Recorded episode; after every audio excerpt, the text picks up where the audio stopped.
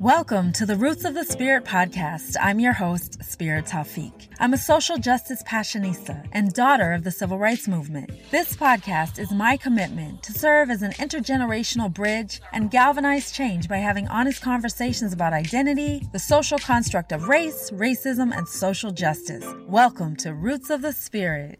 My dear Roots of the Spirit community, thank you so much for coming together to be inspired by today's guest, Lee England Jr. The interview I conducted with him took place about a week ago, so the tail end of March. And in such trying, tumultuous, frightening times, his message of perseverance and going for your dreams and inspiration is so uplifting. And so I couldn't be happier to have had this conversation and also be able to share it with you. I had the golden opportunity to meet Lee England Jr. last fall when he was performing at an event in New York City that I attended. So you'll you'll hear about that in our conversation, but I just wanted to set the tone that it is very serendipitous and fitting that in this moment of honestly, I don't even know how to put it into words. But let's just say that the timing of this interview for me personally was so right on time because I was infused with such an energy of joy and excitement and inspiration. So I'm so excited for you to be able to hear his story as well and his music. I have to say thank you so much to him as well as his management for allowing me to play some of his absolutely extraordinary music. So you are in for a wonderful treat.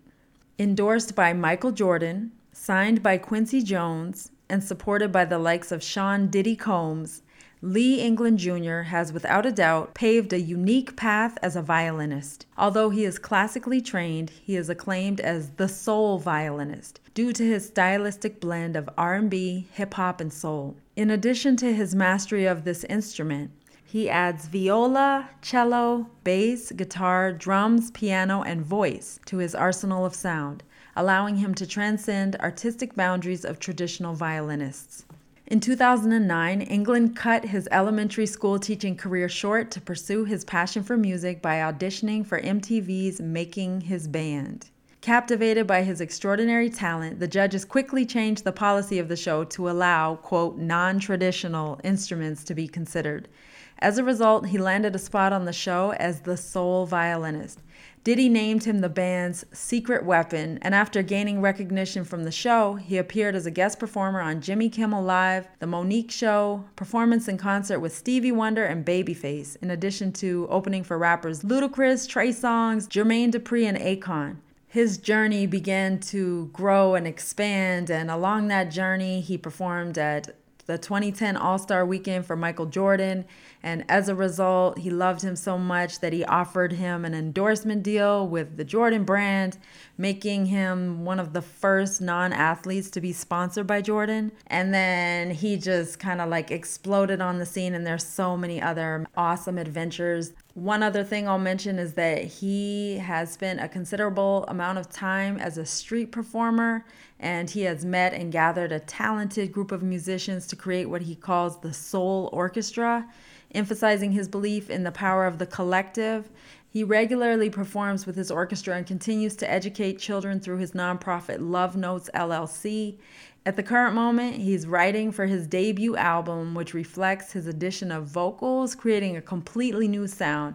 You are in for a treat. Please stick around at the end. I'm super duper grateful to Lee and his management team for granting me permission to play his new song from the album, Accused of Love. Super grateful. It is my honor to introduce you to Lee England Jr. Welcome to the Roots of the Spirit podcast, Lee. It's an absolute honor to have you on the show. It's a pleasure. It's a pleasure to finally be connected. Thank you so much. So, just to kick off the conversation, first and foremost, okay, so these are trying times for everyone, not just in New York, not just in the US, but around the world. I feel as though this is a very unique time and everyone is kind of looking for inspiration. Mm-hmm. And fortunately, we have the privilege of technology. People have been partying online and communicating and doing all types of creative things to try to uplift one another. Mm-hmm. So here I was yesterday trying to gain some inspiration. I'm scrolling around and I come across your Instagram page. And I was so excited and touched because when I stopped at your Instagram, you performed a solo concert in your courtyard. Yeah. And you were playing one of my most favorite songs in the whole entire universe, Ready for Love by India.Arie. So, just to kick off the conversation, what motivated you to go out into your courtyard and play? So, my neighbor across the hall, I came out one night and the lights were off. So, we're already like, you know, is it zombies? Like, what is it? What's going on? Right. so, we're looking at each other like, dude, what's going on? And uh, so, long story short, he was just like, he's like, man, uh, on the group chat, they talking about doing it like they did in Italy, like stepping out on the balcony and just performing. And I was like, uh, he's like, yeah, that's cool. I was like, that sounds like a good idea. He's like, yeah, we just got to take your temperature before you come in here so that we. so I'm I'm quarantined with two other people, uh, um, two other people, uh, my business partners, and so uh, shouts out to them first of all because they love to cook and they love to clean, and it's all jokes and productivity. I couldn't have asked for a better place to be, truly. And so um, my neighbor was like, "Yeah, we should do it." So the next day, I was like, "I think this will be a lot easier if I just go to the courtyard."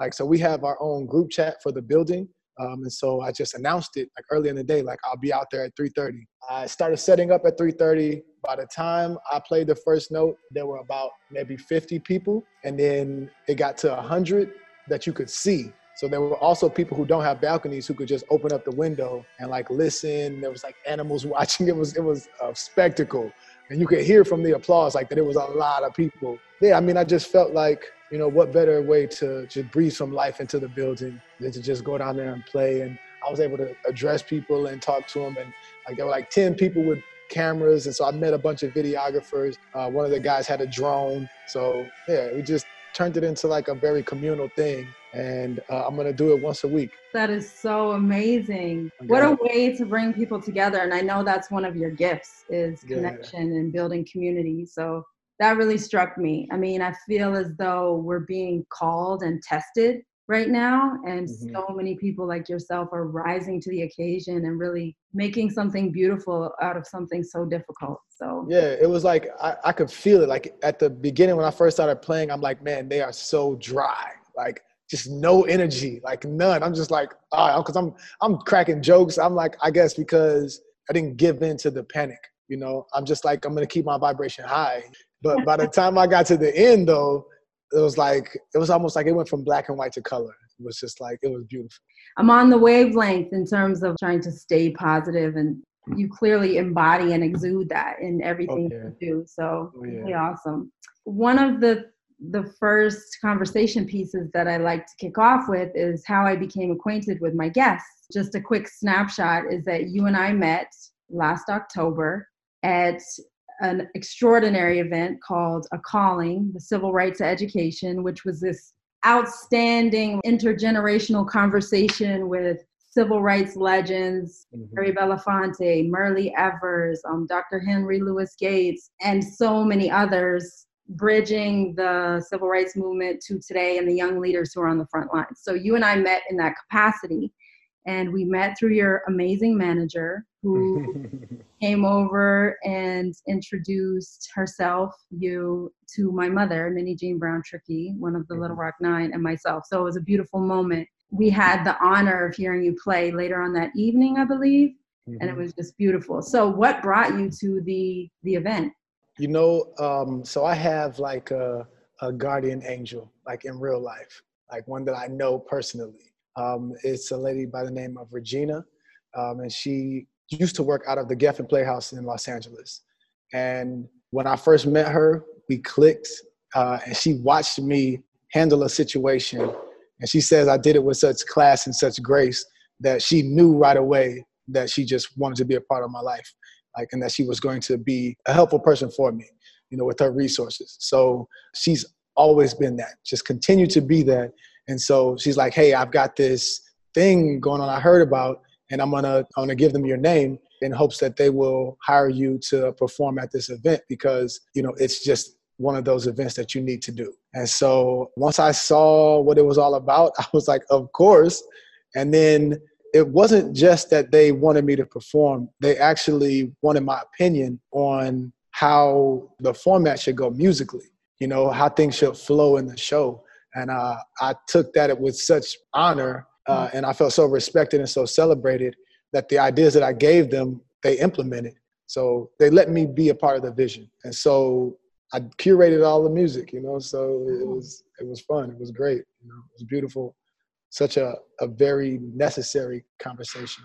Wow, I, I really didn't know that you were so deeply involved in orchestrating the whole entire flow. But I just remember like seeing and feeling just like a level of warmth and elegance forever and ever and ever for my whole entire life. I have a visual and I can hear it. Dr. Henry Louis Gates getting up, speaking the words that he was presenting, and your music in the background, and just it was it was beautiful.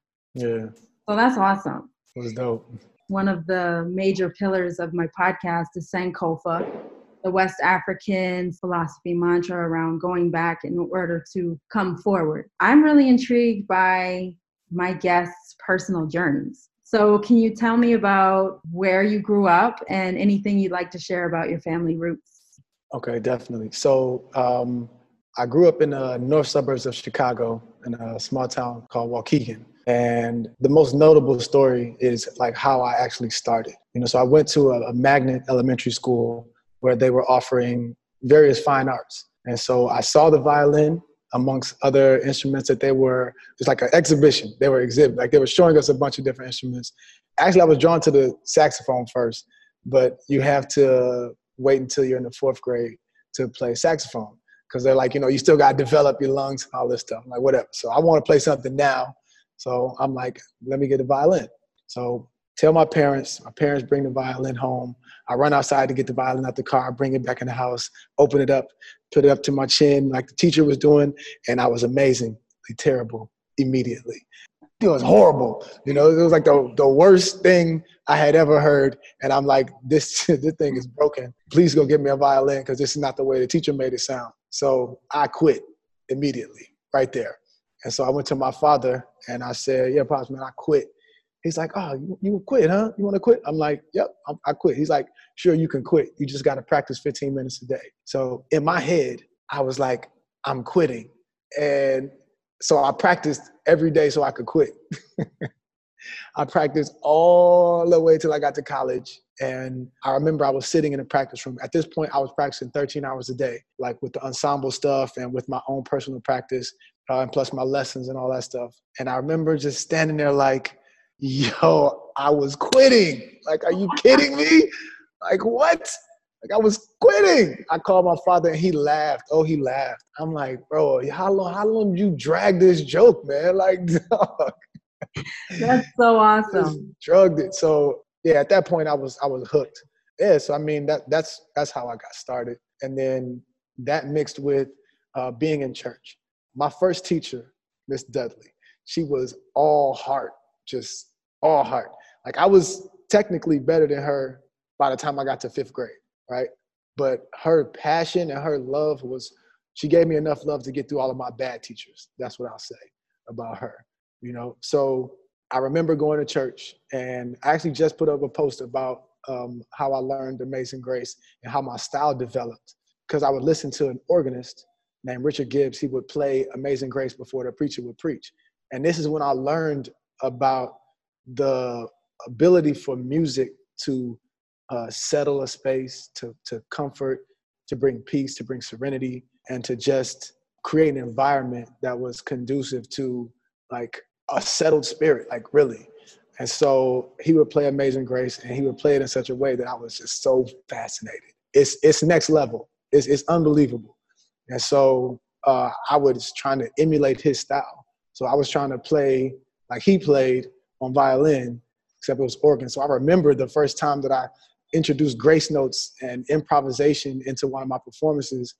And it was like that mixed with the classical technique and then mixed with like hip hop and you know R and B and all of the other influences that I had that like fused this style to where like I literally can play anything on the violin.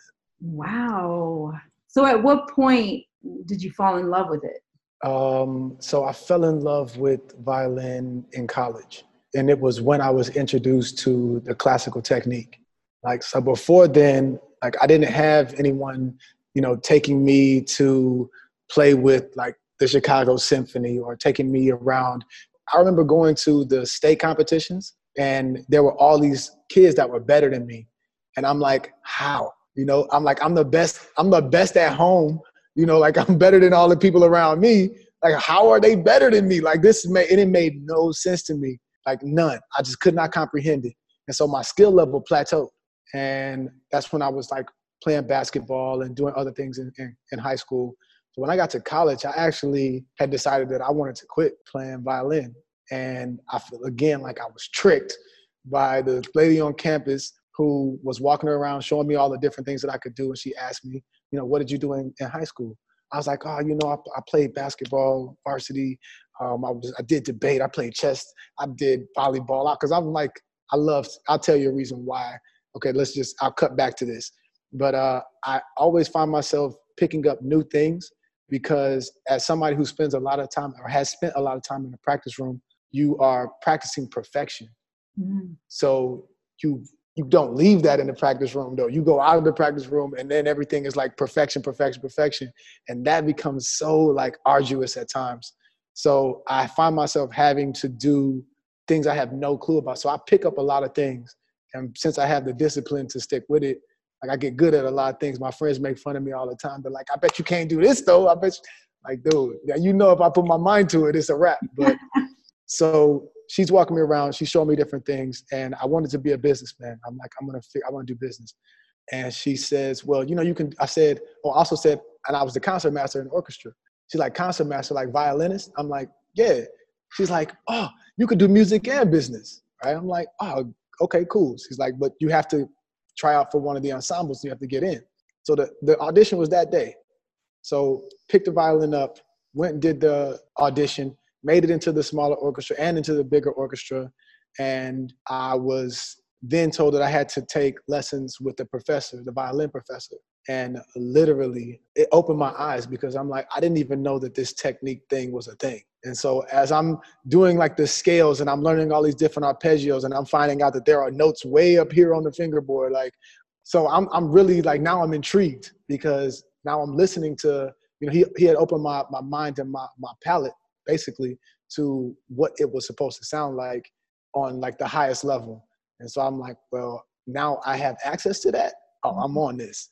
And so uh, it was that mixed with my little brother, right? So my little brother was like the greatest hater of all. Like so, so at least in my eyes, right? Motivation. yeah. So one day I was practicing because that's all I did was practice. He he came into my room because uh, we lived together at a certain point in college, and he says, "Man, you sound you sound good, man. You're getting good."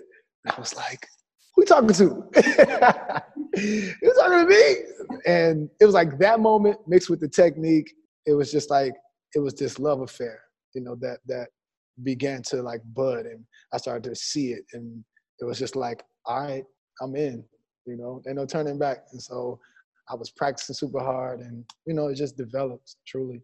I love the way you describe it. Like, kind of, there were levels to your understanding once you were exposed to kind of the the vastness. Now that you saw the possibilities, I don't know why I think in analogies, and I feel like that's just a, such a beautiful analogy for your journey, but also for anyone's journey in terms of life. So I'm also intrigued by just looking at dreams and callings and just kind of things that we try to run away from, but you keep getting pulled back. Yeah, I mean, there was also a point in college where um, I had a mentor on campus. He said, There's going to be a time when you actually put the violin down. He's like, Just pick it back up. Now, he told me this like as a freshman, and then by like my junior year, it happened. What happened this time was this was totally different from any other time I put it down because at this point I was having a difficult time differentiating who I was with the violin from who I was without it. Like, who am I as a man, as opposed to who am I as Lee England Jr., the violinist that everybody knows, you know? And so that was like, that was something I had to figure out, you know? And I, I honestly, I found myself in church. You know, my father had passed uh, while I was in college, and it was just like, you know, well, what is this, you know? And the one thing that I learned was that the violin is not the instrument. Like I'm the instrument. And so the violin is more like uh, like a, a drill bit. You know, like I'm if I'm a drill, then it's like just one drill bit, and then something else is a different drill bit, and this is for this. So anything in my hands at this point just is refined for whatever objective it is that I'm trying to get to. But now I don't look at it as this defines me. You know, I look at it as this is a part of who I am, but it doesn't define me anymore. And it's like once I like realized that, I came back to the violin so much stronger because now it's like this is just an, a part of me. This is an expression, and I can hear, you know, here it is without feeling like it was the only thing that I had to offer. That is so profound. It reminds me of Oprah's book, The Path Made Clear.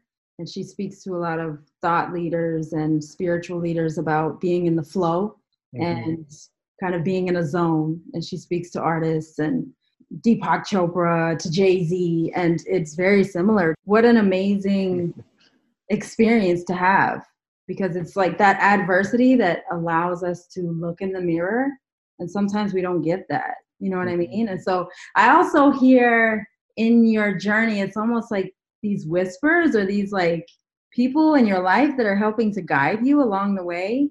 Yeah. Um just to speak of like flow state, I, mean, I, I love that that idea, you know. Um, but one thing that I also learned in that time was that um, the greatest gift that I have is my mind, you know, and my spirit, you know, like fruits of the spirit, actually, you know. So it was like, um, like mentally, I just understand that um, it doesn't matter, you know, what it is that I'm doing you know, like whatever it is, it's gonna be it's gonna be fine. So, like you said, there's been whispers. There, I remember one time when I was younger, a guy said to me, "Everything that you see was once an idea. So why don't you just manifest your ideas and live your dreams?" Right? And I was like, "Wow!" Like that was very profound. And so I like. Uh, you know, I, I pride myself in being someone that if you dropping jewels around me, I'm gonna pick them up. You know, and so I held on to that one you know, like if I see, oh, you dropping jewels, bro, let me get that. You ain't gonna leave that on the ground. Nah, nah I got that. That's so you know? great. So it's like there's been there's been monumental points that I can actually point to in my life where you know it really like something or someone made a difference with me, um, and out of gratitude, I mean it's a gift to be able to hear it, you know. And so I remember one time in high school before I got ready to go to college, I was really searching, like trying to figure out life. And I remember I was walking and I wrote on a piece of notebook paper, Who am I? I didn't know what to put after that. And that literally, I think that opened me up to be able to hear what other people had to say. Because I mean, I remember certain quotes like when I was, uh, when I turned 19, when I was in college, I had a friend of mine who said, never be miseducated. It's like it's better to be ignorant than to be like right at the wrong thing, you know? I'm like, so wow. And this is like my freshman year in college. So he's like saying that type of thing made me go to the library. You know, like I was spending all my time in the library, not listening to nobody. Became very rebellious, like intellectually, you know, to the point where it was like my professors, they had a hard time with me because I wouldn't take what they said at face value. I'm like, you're not even an expert. Like, I read the book that you talking about. I read our textbook, and then I read 10 more books just like it. And I wrote down all my thoughts. What you want to do? Like, I'm paying for this. You got to give me something. So I, yeah, yeah, I was a handful in college. Can you identify where that curiosity, eagerness, excitement, and elevated consciousness came from? Was it from your family? Can you identify kind of where that came from? Um, I don't know. I mean, I think that's just one of those gifts. You know, that's just one of those things because it's like none of my friends were like that, not all of them. But I always, I don't know, I, I, I also think that, you know, the things that my father, that I learned from my father, because I was very observant of my father, like very observant, you know. And one thing that he did that I feel was the greatest gift he could give me was he cried in front of me one time, you know, like in a world where you're supposed to be tough, and my father was tough, you know, he was Superman. Uh, he cried in front of me. You know, he was telling me stories about. Um, so my older brother and older sister, a half brother, half sister, and he was talking about how when he came into their lives, he was the bad guy, you know, and how it just broke his heart that they were teaching the, the children to like hate him, you know. And so he was he had broke down and he was just like, you better not tell nobody. So, you know, I, I don't know if he, you know, shouts out, he gonna be mad about this, but I've been telling everybody because I feel like it was a, uh, the greatest gift he gave me was to be able to be vulnerable, you know. So if I don't know a thing, I'm not gonna sit there quietly and suffer. like I'm gonna speak up. Like yo, teach me. You know what I'm saying? I'm I'm so eager to learn. Um, and then you know, going to college, that really opened my eyes to the fact that nobody's gonna do it for you. Like nobody's gonna teach you. Like you're expected to do it yourself. And it's like, okay, well, if, if I have to count on me, then I, I'm a win. You know, like that's all it is to it. So. That's awesome. I tried to organize kind of my thoughts in sequential order, like big monumental things that happen in your life. Like it seems as though they happen every day or really? at every turn. But I'd like to hear your journey from playing in high school, then playing in college, and then MTV's, P. Diddy's, making of the band. Like, what is the bridge from playing in college to that moment in your life? Okay. So I'm extremely competitive right? Extremely competitive, as you heard in the beginning. Like, how are they better than me? You know, just so competitive. So there was one big moment that led up to that, and that was before I graduated from college. Like, it had to have been like my senior year or something in there. But no, it wasn't. It wasn't. But there was a competition on campus. There was a concerto competition, and then there was a a talent show off campus. And so the talent show off campus. Uh, long story short, uh, I won that. It was a winner takes all. And it was right around the time that Miri Ben-Ari came out. And so I had kind of took something, I gleaned some things from her in my show. And it was the first time that I actually played an R&B song like to the public. And it was If I Ain't Got You by Alicia Keys. So this all like, you know, it's a huge circle how this all comes together. So I won that and I was like, I'm gonna win this concerto competition too. I won that. When I got out of college, I said, I understood that all I needed to do was get in front of people. So I had this, I would rather ask for forgiveness than permission thing. Uh, and I literally, like, me and my guy, we just we just bum rush places. Like who bum rushes a place with a violin, right? If you imagine that like we were going to the top clubs in Chicago and we would go early and we would know who was gonna be DJing that night. So I had this DJ mix because that's what I, I had created. And we were going to all the clubs early. And if we could get past the bouncer, it was good, right? So we get past the bouncer, I would go straight to the DJ to where the turntable's at, and I'd be like, yo, where the sound guy at, man? Somebody plug me up, man. I'm supposed to be performing here. You know what I'm saying? Like, I'm the opening act. That was my thing. I'm the opening act. So the, the sound guy would be like, what? Like, who are you? I'd be like, yo, whoever the artist was, man, they sent me ahead because I got all this stuff. Like, why would I bring all this stuff, man? Like, bro, come on. Like, who does that? Plug me up. Here go my CD. And 10 minutes before the act comes on, that's when I'm supposed to perform. He's like, all right, you just work that out with the DJ. So he'd plug me up. I do sound check, and then I would just go and enjoy the night. And then, like 10 minutes or so before the main act was supposed to go on, I run up there real quick, get my violin out because I'm already, now they know me because they remember from sound check. I tell the DJ, like, yo, um, I'm supposed to go on right now. So they be like, okay. and they would play the CD, and I would, I literally was tearing these clubs down. Like, oh, that's how I, that's how I made my name in Chicago. Right? So everybody was kind of like, okay, this person must have brought him in, but this, but uh, you just discombobulated everybody. Yeah, that's yeah. genius. Yeah, yeah, yeah. I, I was like, yo, I just know that people need to hear me. So I'm doing that all around the city, and I ended up I ended up on stage with Stevie Wonder doing this type of thing. Wait, you have to tell me the story behind that. Yeah.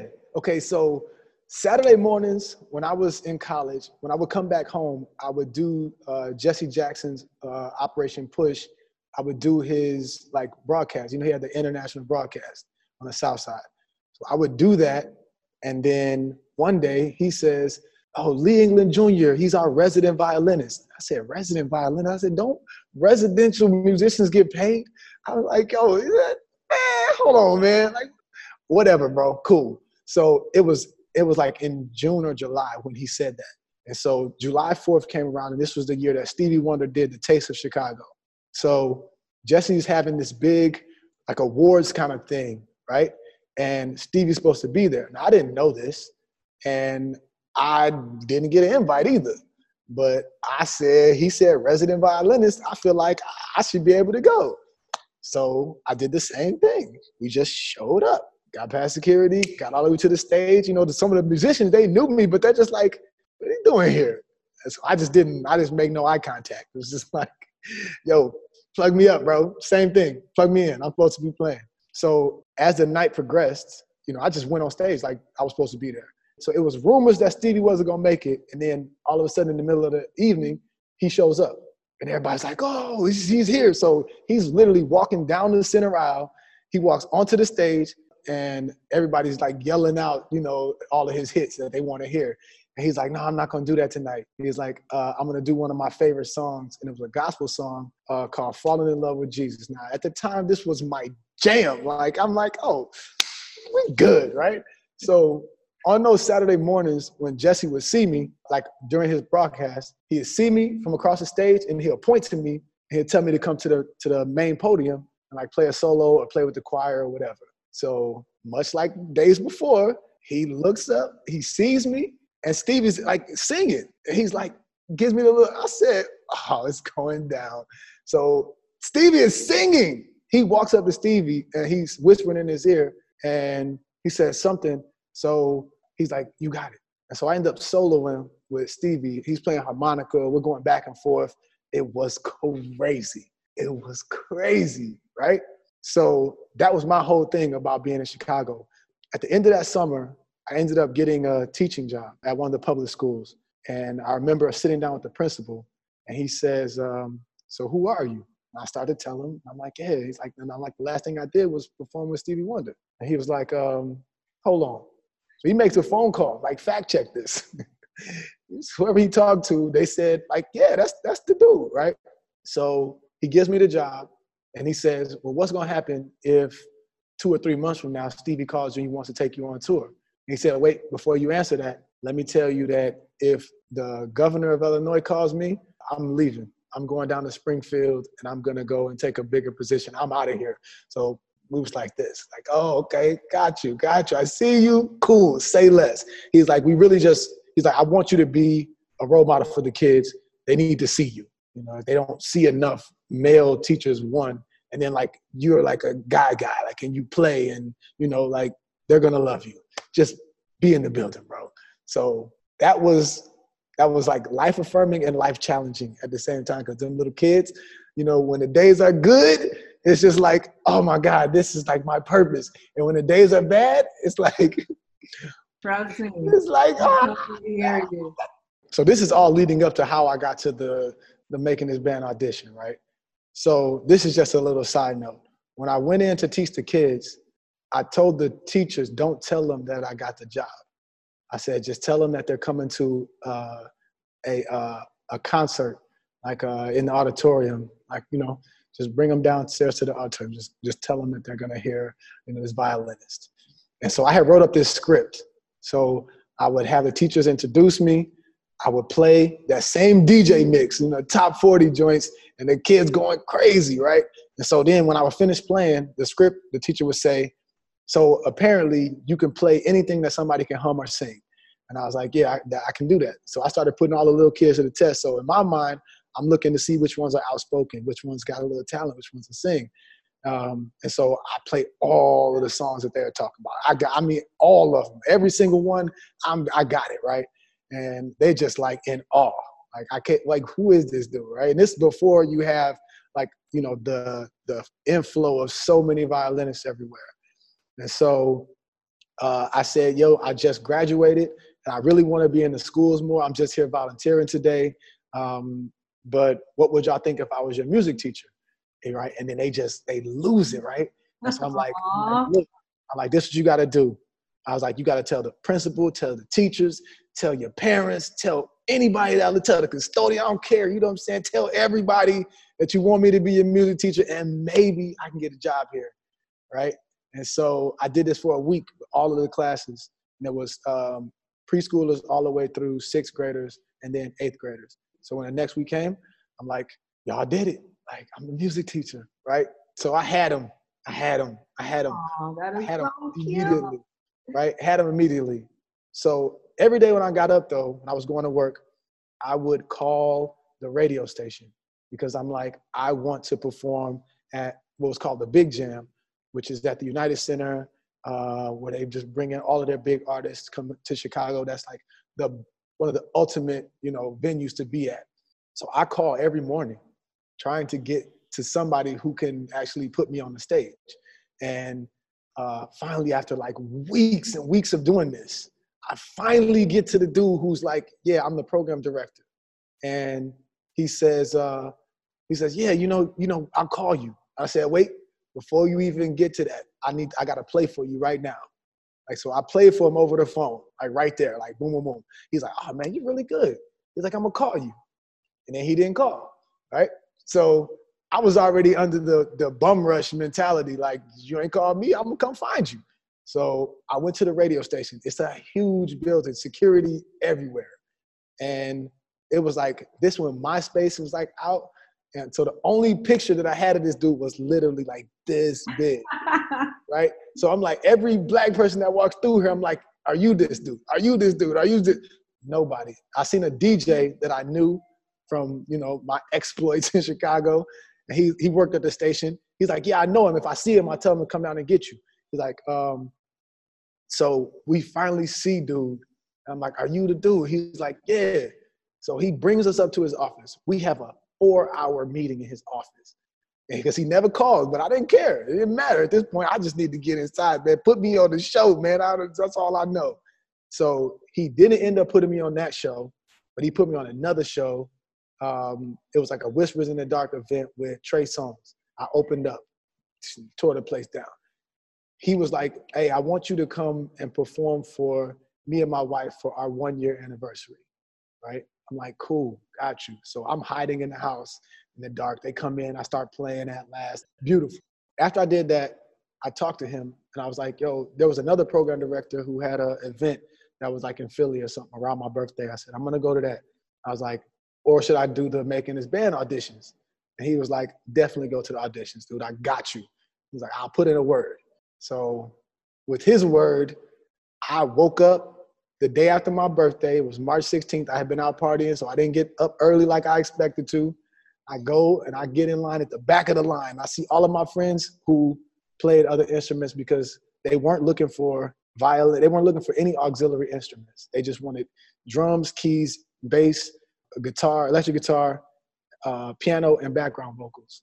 So my friends that saw me, they're like, "What are you doing here?" Like You're like, We- don't you know me?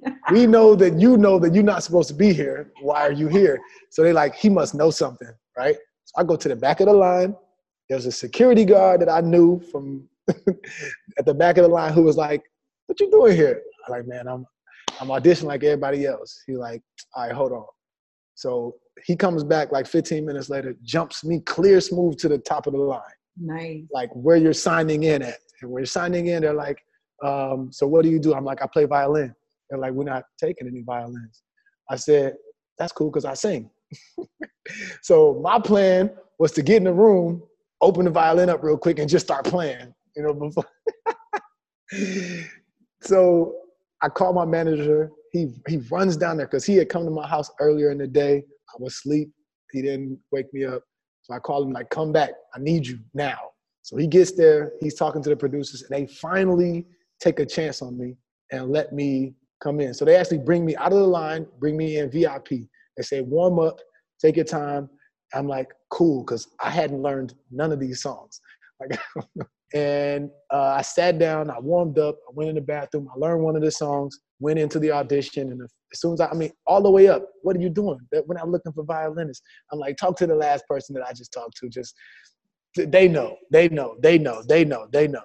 So when I finally walk in the room, the guy says, "Oh, he got a violin." He says, "Uh, do you listen to hip hop?" And I, I just laughed it off. I was like, "Of course." He's like, "All right, so let's see what you got." And so I started playing. It was American Boy. I'm playing the the lead line, and before I could even get to the chorus, they just stand up and start clapping.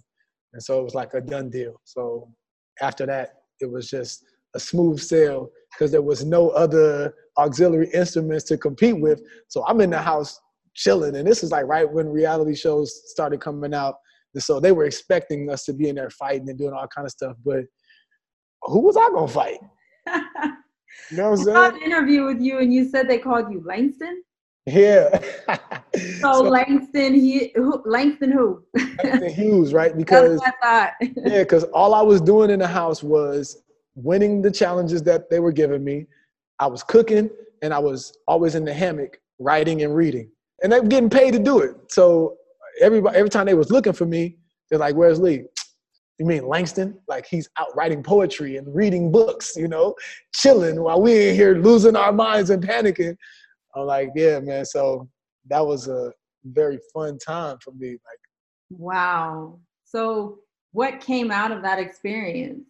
So as soon as I did that, when I got back to Chicago, I was doing gigs, and you know, at this point, I mean, like, I ended up going on tour with uh, with an artist who had a hit at the time. So we're going all around the the, map, and he literally, when he saw me, I opened for him. He was just like, okay, dude, I need you to come on tour. I need you to come record with me. And I need you to do like your own five minute set during the show, like while I go and take a break. It's like, cool. So as we're going around to all these cities, that five minutes, like I'm like, I don't know if you know, like this five minutes, bro, I'm about to, whoo, I'm about to go nuts in this five minutes. That's all like five minutes. I'm about to go crazy. So that's all I needed. Five minutes. Yeah, this is this is easy. So I was still in shows, you know, just and we ended up getting in front of Michael Jordan. I'm so excited to hear the story. One quick clarifying question that I should have asked, which is can you just paint a picture? Because I mean, from a viewer standpoint, I remember making the band, but if you can just refresh me on like the premise. Yeah. And then kind of like the outcome. Yeah, so the premise that Diddy had was that he was going to build his own band that he could take on tour with him for his album Last Train to Paris. So it was going good, like, you know, smooth sailing you know, he's coming in, he's popping in, we're doing the show. And when it came time for the show to finish, I got cut, right? Because I just I figured they just didn't know what to do with me, like whatever. So it wasn't really a big deal. Um, but and then the show went on for two weeks. So when it came back on, it was like kind of the end. And right around that time, that's when Jay Z dropped Death of Auto Tune, and Diddy's whole album was auto tune. So he was just like, oh, scrapped the whole project, scrapped the whole idea. The band we're not going nowhere. Nobody won nothing. Yes, it was it was a done deal. I just remember there was no album, but I didn't know why. that was why. Jay Z murdered it. Like he, yep, there went Diddy's whole album. Oh dear. I mean, we there's a camaraderie amongst the musicians that were there. Like, mm-hmm. oh my God, now that's such a beautiful thing. Like all of the musicians that were on there have gone on to do spectacular things. Like just to name drop a few, like Derek Dixie uh, was the music director for uh, Beychella. He's a drummer. Joy's a drummer. She plays for Beyonce. Um, the dude Brockett, he plays for Lady Gaga. Uh, the bass player for Bruno Mars. You know, like. Yeah, everyone went on to do amazing things. Yeah, truly. So my thing was, uh, what's crazy is that the the day that I met Michael Jordan, was also the day of auditions for Lady Gaga. So it was one or the other. And they had called me like, dude, you need to get here to do this audition. She's looking for a violinist and she'll you do. I'm the MD. Come on. At that point in time, did you already have management or just kind of I did. Okay. It was like my it was my, it was my brother-in-law. So we were we were growing together basically. Right. Yeah, so we I, I was like I'm I'm I'm picking MJ over Lady Gaga all day long, right? And so, not knowing that there was any outcomes to come of it, um, but I had already had some conversations with the brand in Chicago because when they saw me, they're just like, dude, MJ needs to see you. That's what they kept saying. And they brought me to the headquarters in Chicago. I, I never forget. And we sat down and we talked. You know, they asked me my vision and different ideas that I had. And then they gave me every piece of apparel that was in this room. I'm talking about they took socks off the mannequins. Like, like, dude, take all of this. I mean, we had 12 of the biggest Jordan bats I could ever see, like walking down the street. Wow. It, was heavy. I'm like, dude, this is crazy. That's hilarious. So, when I actually did perform for MJ, I did my five minutes. And when I got off stage, I literally I had devastated this crowd like I had done all over the United States. And the first person I see is Carmelo Anthony and Lala. And they're just like, yo, man, we want you for the wedding, da da da da da. Chris Paul was next to them. He's like, man, I want you for this, this, and this. Ahmad Rashad, just showing love. And then it comes to MJ. And it's like, he's like, uh, he's like, man, I'm gonna take care of you, man. I don't know what that means about it, but it sounds good, you know what I'm saying? So he ended up signing me to the brand like a week later, not knowing anything about me, not knowing that I lived in Chicago, and not knowing that I grew up, you know what I'm saying, MJ down the street, you know, like, so that began what opened my entire career up into a space where if the Jordan brand wasn't directly involved with me being a part of whatever it was, the affiliation got me in the door. So all of the things up to like Quincy Jones and uh, Regina, the lady I was talking about earlier, like how I even got this event, you know, it all comes full circle to the Jordan brand and to like the tenacity to just just push the limits, you know, not really just sit and wait for somebody to come find me, but make myself visible, you know. Like I think that that's a yeah, that's the first time I said that, but that's actually it, you know, not not sitting and waiting at the door for opportunity to knock, just build doors. oh, bring in your whole construction company and yes. wow, you totally have blown my mind in that regard. Like yeah. that move where you go in and tell the DJ you're here to play, like that is brilliant. Yeah, that was it, man. Wow. You know, one thing that I, I never had issue with was believing in myself. I always knew, like, and I've so I've lived a life on the edge, on the verge of like having it all. And at the same time, the work that I've done most recently has allowed me to see that I didn't necessarily believe in myself like I thought I did. Like it's a difference at this point with me playing violin because it's not a belief anymore. I know, you know, I know when I get on stage what I do. I know. But the belief comes from me being afraid to totally express myself, um, which is what you're seeing now more of is with me releasing music where I'm singing and producing and doing all the stuff. That's now that I'm there, like believing in that, it's just a matter of time before everyone catches on to what I already know because the music that I'm creating is crazy. Like it's something else. Like it is something different. Um, yeah, so that's that's like where I'm at now. But you sent me a video or a link to one of your multimedia experiences that included all types of beautiful imagery and music and visuals and it's so powerful so i can only imagine so with the jordan brand michael jordan offered you an endorsement that made you the first non-athlete to be sponsored by Jordan? The first non-athlete and violinist. I mean, I, so there was another guy, Mike Phillips, but I don't know if he was signed or whatever, because like he's been a part of the brand forever. So it's like, yeah, first violinist to be. I mean, that's huge. My goodness. So like, what's the experience of being connected with such a colossal brand? Man, that's a family it's a family, and everybody that works for the Jordan brand, they're like happy people.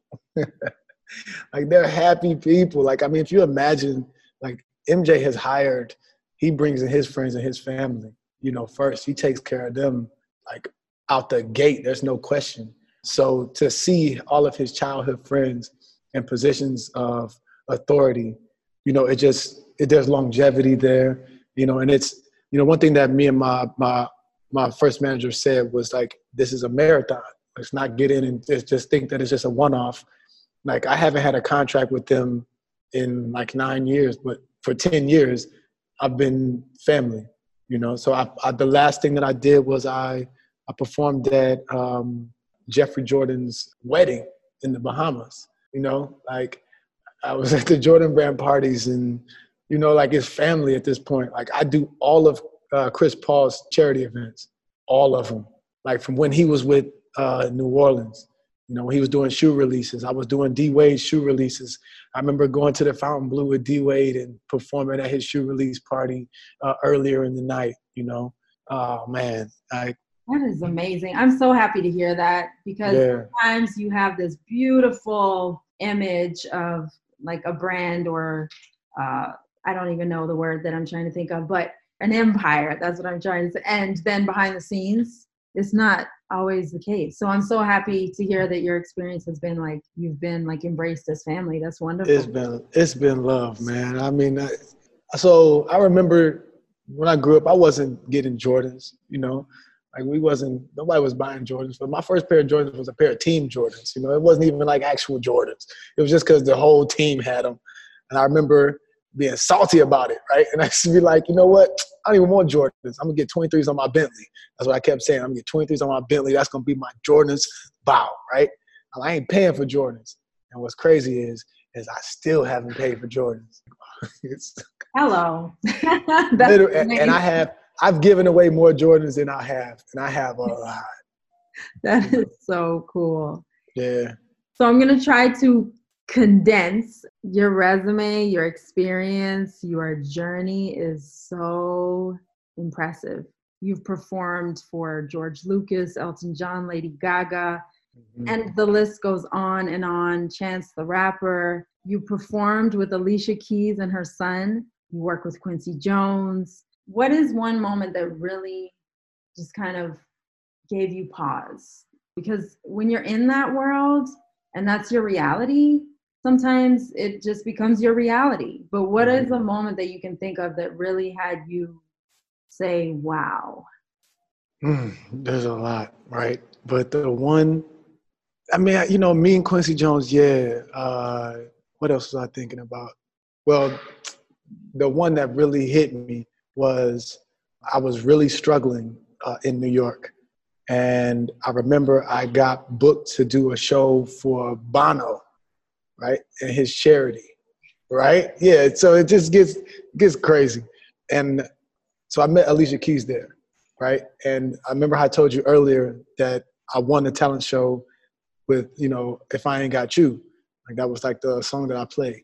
So I was actually able to tell her that story and then play for her and then just get her feedback and like that was crazy and i remember i had brought a videographer with me and i was like yo like one thing you have to know about being in this room is that if you're in this room consider yourself somebody that should be in the room this isn't just happenstance and this isn't background music you know like you this was an invitation because i belong here mm-hmm. and so uh, his mind was blown because the guy's house we were at like had Warhols and Picasso's and all this kind of stuff, right?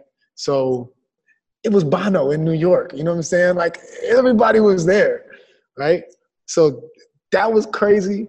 But there's one, the only other time that tops that is having to tell my friends I was sitting on Quincy Jones's couch, playing my music for him, eating sherbet ice cream, and uh, and David Blaine shows up, and does card tricks for an hour. Can't make this up. You can't. Can't. so it's like to just when I sit and think about all the things that I've done, I'm like, yo, and what's crazy is it's just the beginning because I'm about to like really, really let my hands go from these things that I have nurtured for like 10 years at least. So when the music comes out, like when this project comes out, it's called a guidebook for a gentleman. It's dumb. It is it's dumb. It's so when can we hear it? I released a single on March 20th. Okay, I need to get with the program. yeah. So I released a single, um, and that's really that was just for me to like see what it feels like. Just let it go. Like it's done. Let it go. But the rest of the album uh, is being mixed and mastered right now. So we're looking at like some release dates uh, here in the next couple of months well, for a million reasons. I hope things come back to a healthy state very soon, and I'm sure that you're going to have a huge celebration. Yes. So I've got a uh, Ebony magazine they want to put on my listening party here in New York. Uh, Moet Hennessy wants to, you know, be a part of it. Like it's a lot of moving parts, and I'm so excited. I don't know what to do with myself. Like that's why I'm able to go and just play in the courtyard. So happy for you. This is amazing. Switching gears a tad as we're making our way to the finish line, can you give me a snapshot of your nonprofit Love Notes LLC? And also, one other thing that I want to hear from you on is what comes to mind when I say representation? in terms of you being a black violinist and being in educational settings and working with young people in particular young people of color what does representation mean and stand for for you mm-hmm.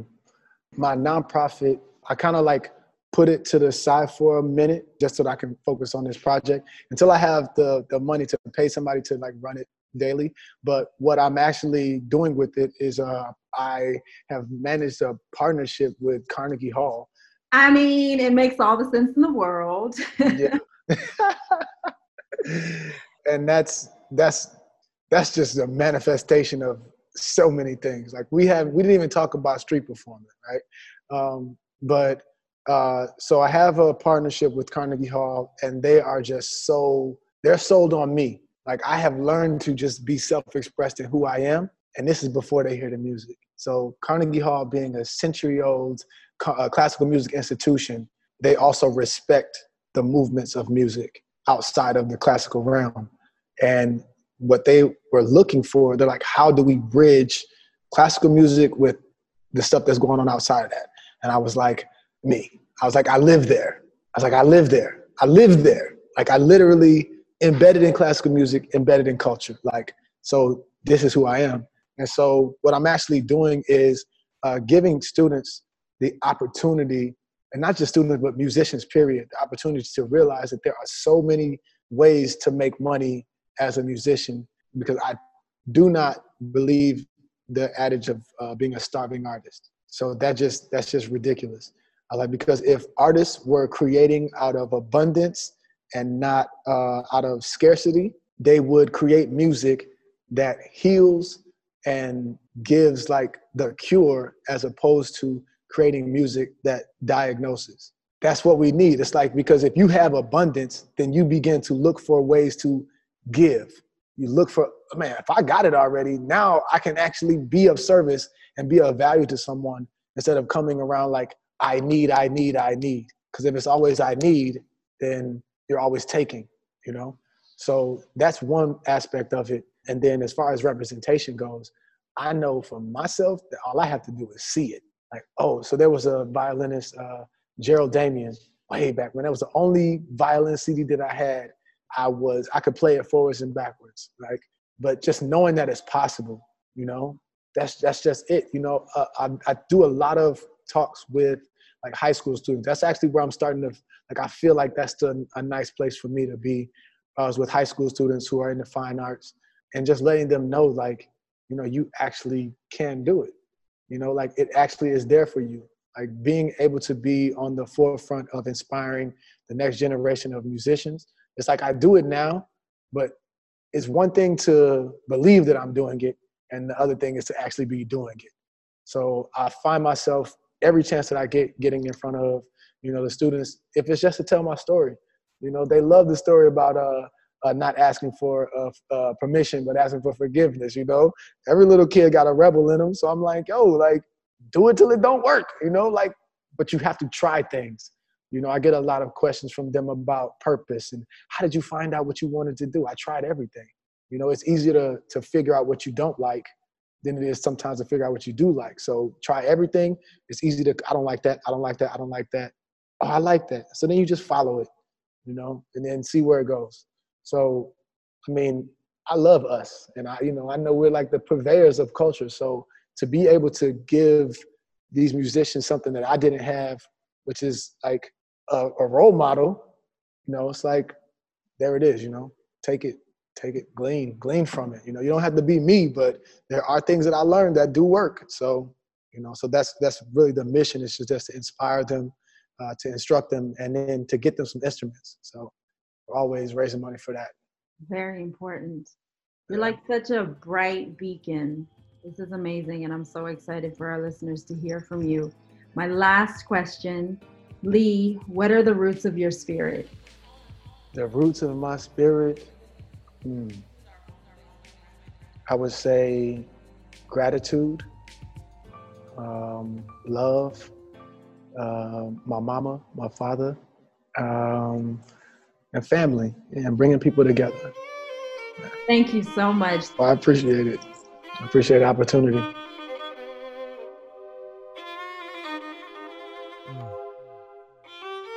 I fell in love with your attitude, your feisty ways, the way your body move, yeah. And now that I can see, I fell in love with the wrong thing, and I, I know just what you're thinking. Why it take me so long? Because when I first saw you, I thought you could do, no, could do no wrong. I was a fish out of water, a boat that wouldn't sail. Like a lens out of focus, I couldn't see for myself. And it was wrong of me, wrong of me to judge you, to judge, yeah, yeah. How wrongfully I was too accused of you. I accuse you of love to me, yeah. Oh,